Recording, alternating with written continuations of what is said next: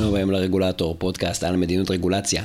אני גיא מור, והיום נשאל, איך יכול להיות ש-50% מהרגולציה נקבעת בניגוד לכללי מנהל תקין? לכולנו יש רעיונות איך צריך לנהל את המדינה. אבל במציאות זה ממש לא פשוט לקבוע מדיניות. תהליכי קבלת החלטות הם משימה מאתגרת, וגם מקבלי החלטות ותיקים לא תמיד עושים את זה באופן מיטבי. ולכן ממשלות קבעו כללים שמגדירים איך קובעים רגולציה. אגב, בנקודה הזאת בדרך כלל מישהו מגיב ומתחכמת, כמו זאת רגולציה על רגולציה. צריך להגיד, זה כבר מזמן לא מקורי ולא באמת מצחיק. עכשיו, זה די הגיוני שהמדינה תקבע כללי משחק ופרוצדורות, כי כולנו מצפים שהממשלה תדע לעשות עבודה טובה ותעשה את זה בצורה עקבית. היינו רוצים שהממשלה תקשיב לנו, תתבסס על נתונים, היא תקבע רק רגולציה שבאמת עושה יותר טוב מרע.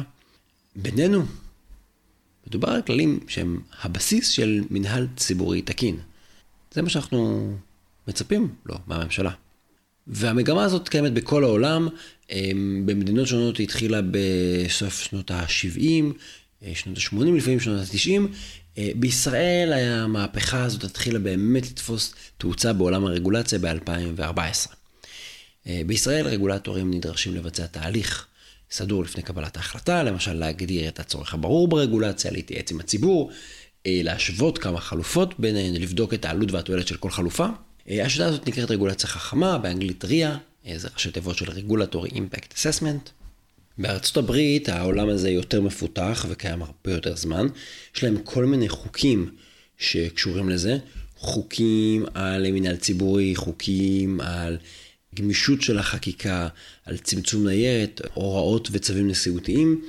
הם למשל, יש להם מנגנונים חוקיים שקובעים שהרגולטור צריך לבצע שיתוף ציבור לפני שהוא מקבל החלטה על הרגולציה, ולא רק אה, בסוף אחרי שכבר הנוסח סגור, שמחייבים אותם להתבסס על נתונים, לבדוק את ההשפעות של הרגולציה על המפוקחים, ויש חוק שאומר שצריך לבדוק בפרט את ההשפעות על עסקים קטנים.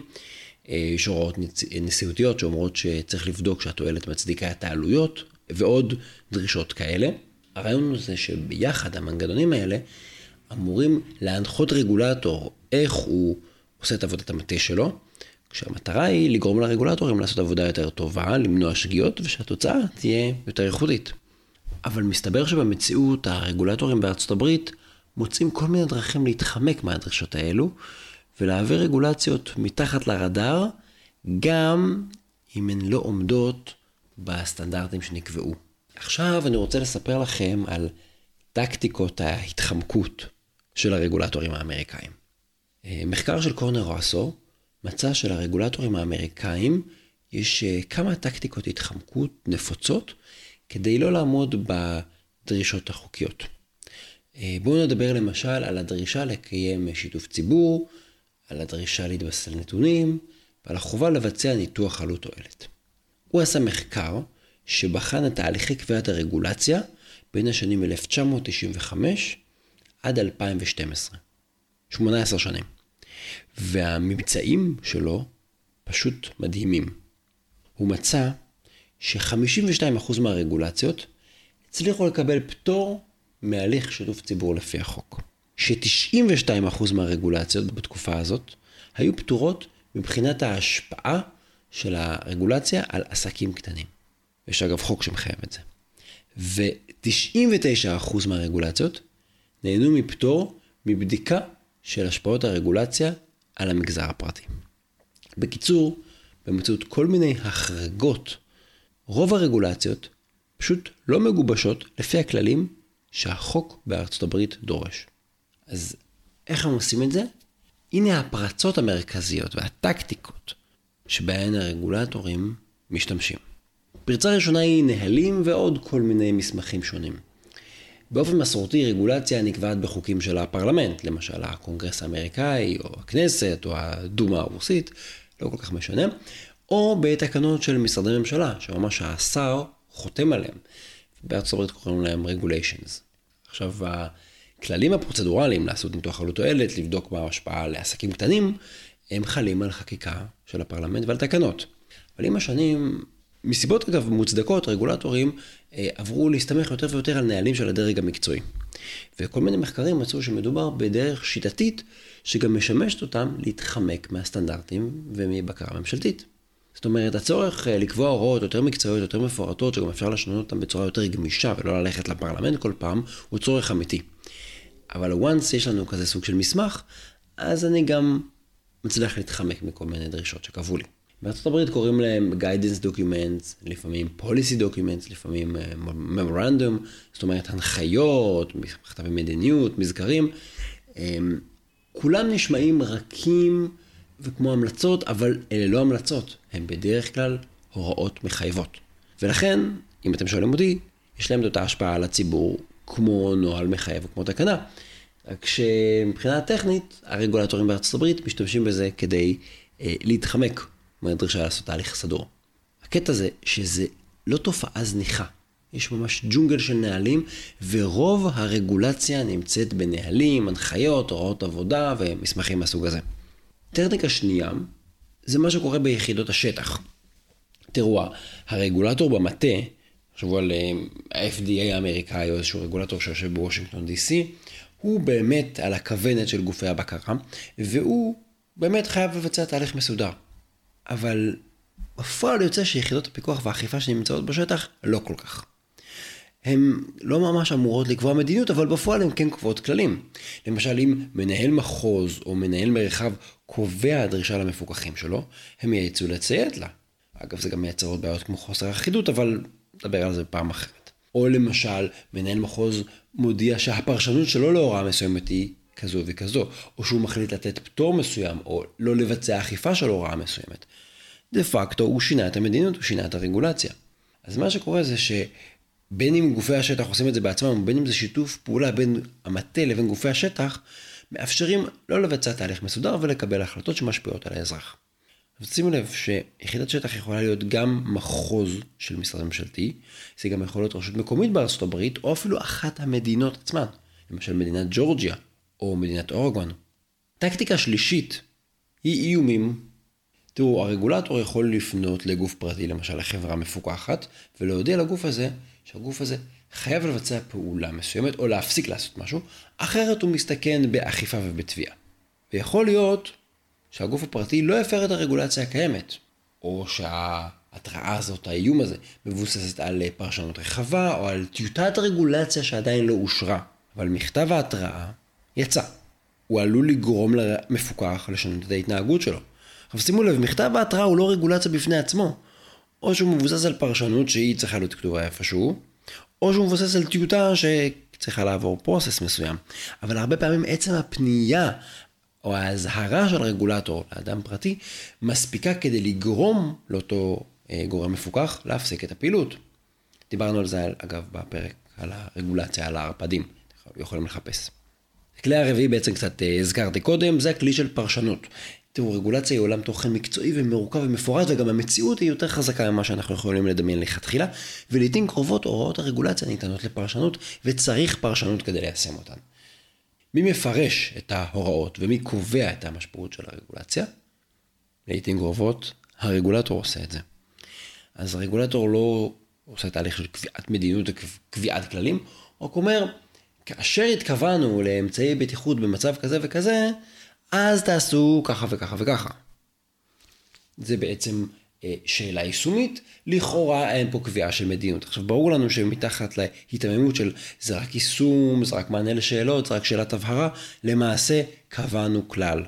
והטכניקה החמישית והאחרונה שאני אזכיר פה, זה גם טכניקת אי האכיפה, שגם אותה הזכרתי. כי לא רק יצירה של רגולציה חדשה צריכה לעבור תהליך חשיבה מסודר, אנחנו רוצים לחשוב על כל החלטה שלנו. הוספה של רגולציה, הפחתה של רגולציה, שינוי וגם ביטול של רגולציה. נכון? הרעיון של תהליך מסודר זה לא כי לפני שמוסיפים, אלא כל החלטה שלנו צריכה להיות רציונלית וטובה.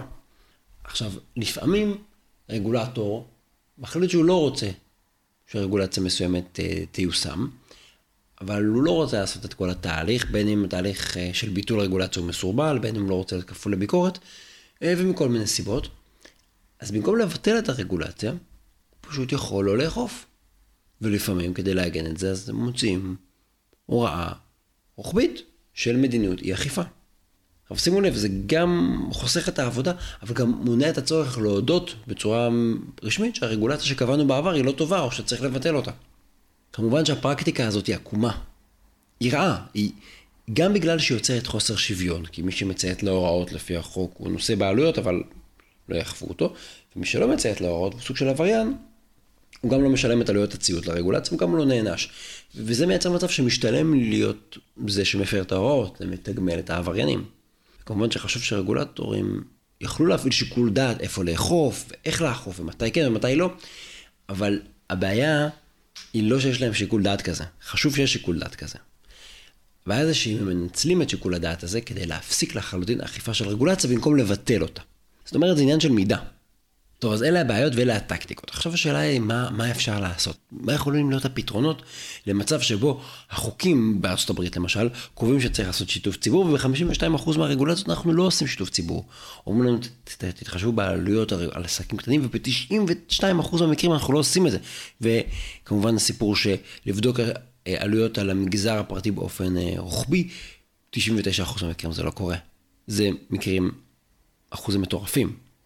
אז אני רוצה להציע כמה פתרונות. פתרון אחד זה לשפר את המעקב אחרי החלטות רגולטוריות.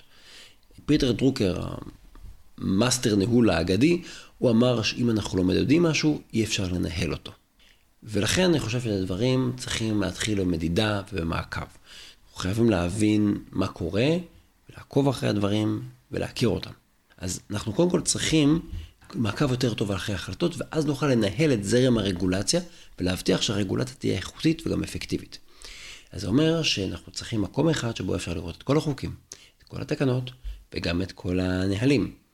כשאני אומר נהלים אני מתכוון לרישיונות, הוראות, הודעות, המלצות, הנחיות, הצעות, התראות, כל מסמך שאתם רוצים לקרוא לו. בארצות הברית יש אתר אחד שבו הכל מרוכז, אתם יכולים לכתוב regulation.gov, בישראל זה עדיין לא קיים.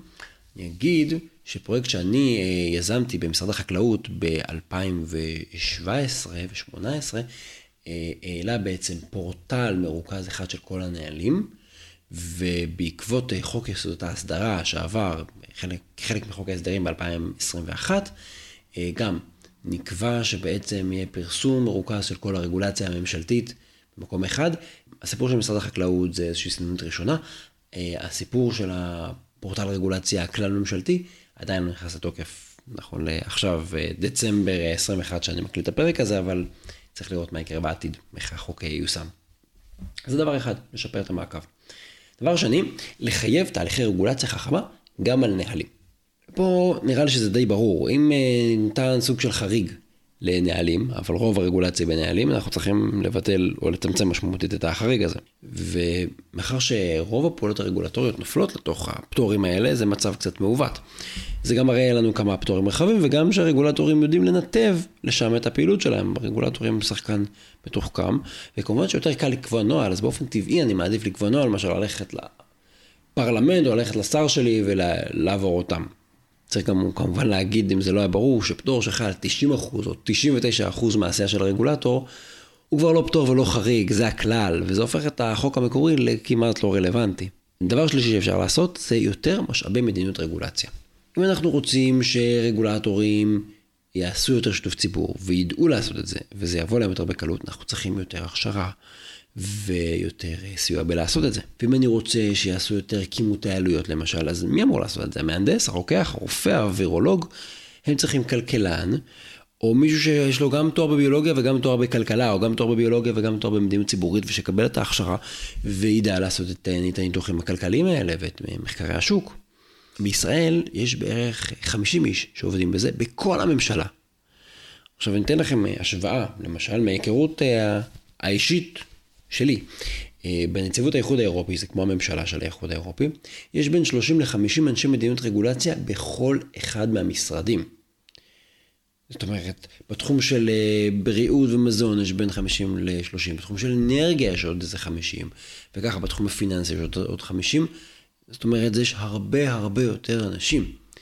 צריך להגיד שמהותית, כמות הרגולציה לא שונה משמעותית. זאת אומרת, אמנם יש אוכלוסייה של אירופה יותר גדולה, אבל כמות התחומים, כמות החוקים, היא די דומה בסך הכל. מדובר בכלכלות מודרניות.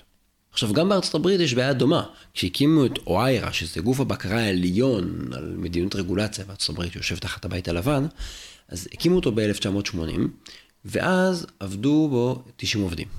בעקבות קיצוצים ב-2013, נשארו שם רק 38 עובדים. זאת אומרת, בין uh, שליש לחצי.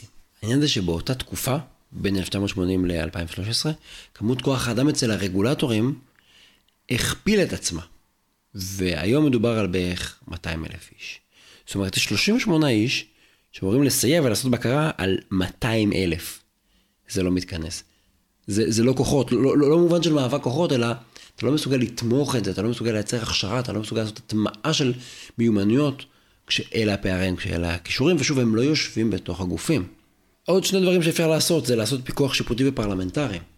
תראו, רגולציה בכלל וחורים שחורים כמו נהלים, חייבים לעמוד תחת ביקורת של אה, גופים חיצוניים. אנחנו מכירים את הקונספט של הפרדת רשויות, אז אם הרגולציה נמצאת בעיקר אצל הרשות המבצעת, מתבקש שהרשות השופטת והרשות המחוקקת אה, יבחנו את זה.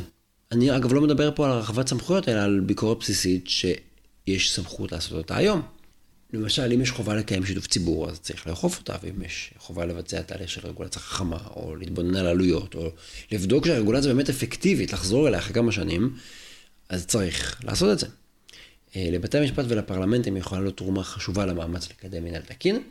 אגב, לפני שנתיים פרסמתי יחד עם אלון חספר אה, מאמר באנגלית, שבעצם הוא, אה, הכותרת שלו The Case for Regulatory Policy in Parliaments, שאנחנו טוענים שבעצם צריך מדיניות רגולציה גם בפרלמנטים, גם כגוף שמחוקק קובע רגולציה וגם כגוף שעושה פיקוח על הרשות המבצעת. אנחנו מדברים על פרלמנטים באופן כללי בכל העולם, ושיש פער.